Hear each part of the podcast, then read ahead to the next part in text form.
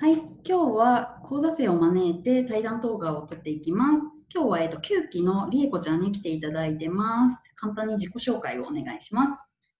9期のりえこです。ちょっと 初めての経験で緊張していますが、よろしくお願いいたします。よろしくお願いします。で、りえこちゃんは、まあ、9期として入って、まあ、すごい素直に、すごくたくさんの行動をして、まあ、婚活期間中もたくさんの男性に告白されたり、まあ、実際に2人、2人彼氏できたん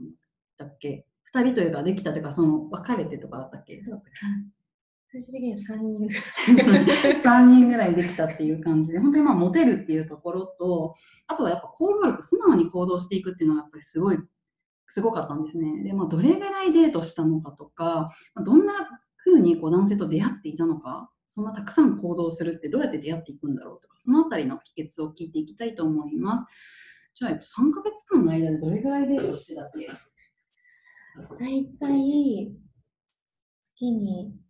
やっぱ1ヶ月目はまだあのアプリ始めたりとか、うんうんあのデートする相手が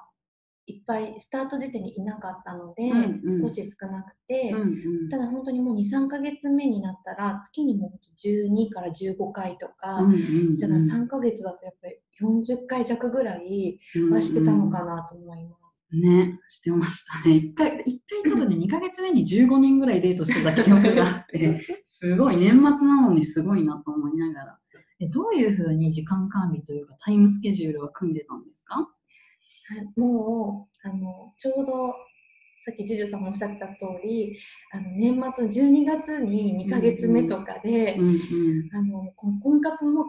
本当にフルフルな感じで、うんうん会社でも忘年会とか、うんうんうん。やっぱりお付き合いがあったりしたんですけど、うんうんもう本当にこの3ヶ月は集中するって決めたので、うんうん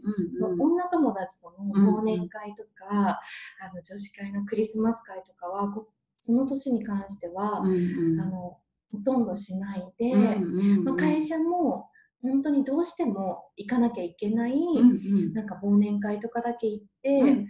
断れるやつは断ったりとか、うんうん。もう本当に自分の優先順位をうんこう決めて、うんうん。あの何でも顔出すとかはプライベートはしてなくって、うんうんでデートに関しては、うんうん。もう平日とか行けるところは、あのアポを入れて、うんうん。すいません、アポというのは アポイントという意味でデートということです。あデートを入れて、はいで土日とかに関しては、うんうん。もうランチとディナーとか、うんうん。お茶とうん。ディ,、ディナーとかもう2軒ずつぐらいうんうんうん土日か土日まあさすがに2軒ずつだと疲れちゃうので、うんうん。2軒とランチとか、うん日曜日はランチとか、結構休日ももう女友達との約束は一切入れずに、うんデートのみ、うんうんうん。もう本当3ヶ月はコミットだったっていうことですよね。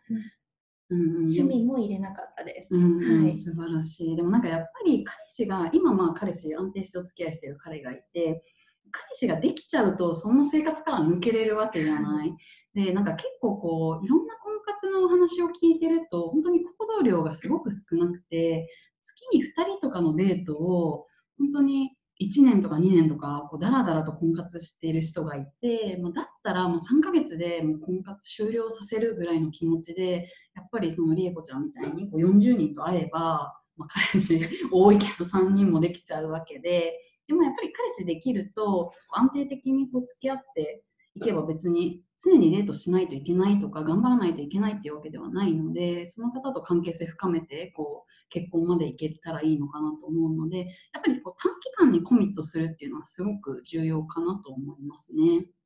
うんうん、なので、まあえっと、3ヶ月で40人っていうのはちょっとあの皆さんなかなかできないかもしれないんですけどやっぱり3ヶ月で決めるぐらいの気持ちで、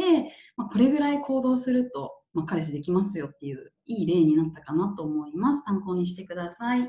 今日はありがとうございました。ありがとうございました。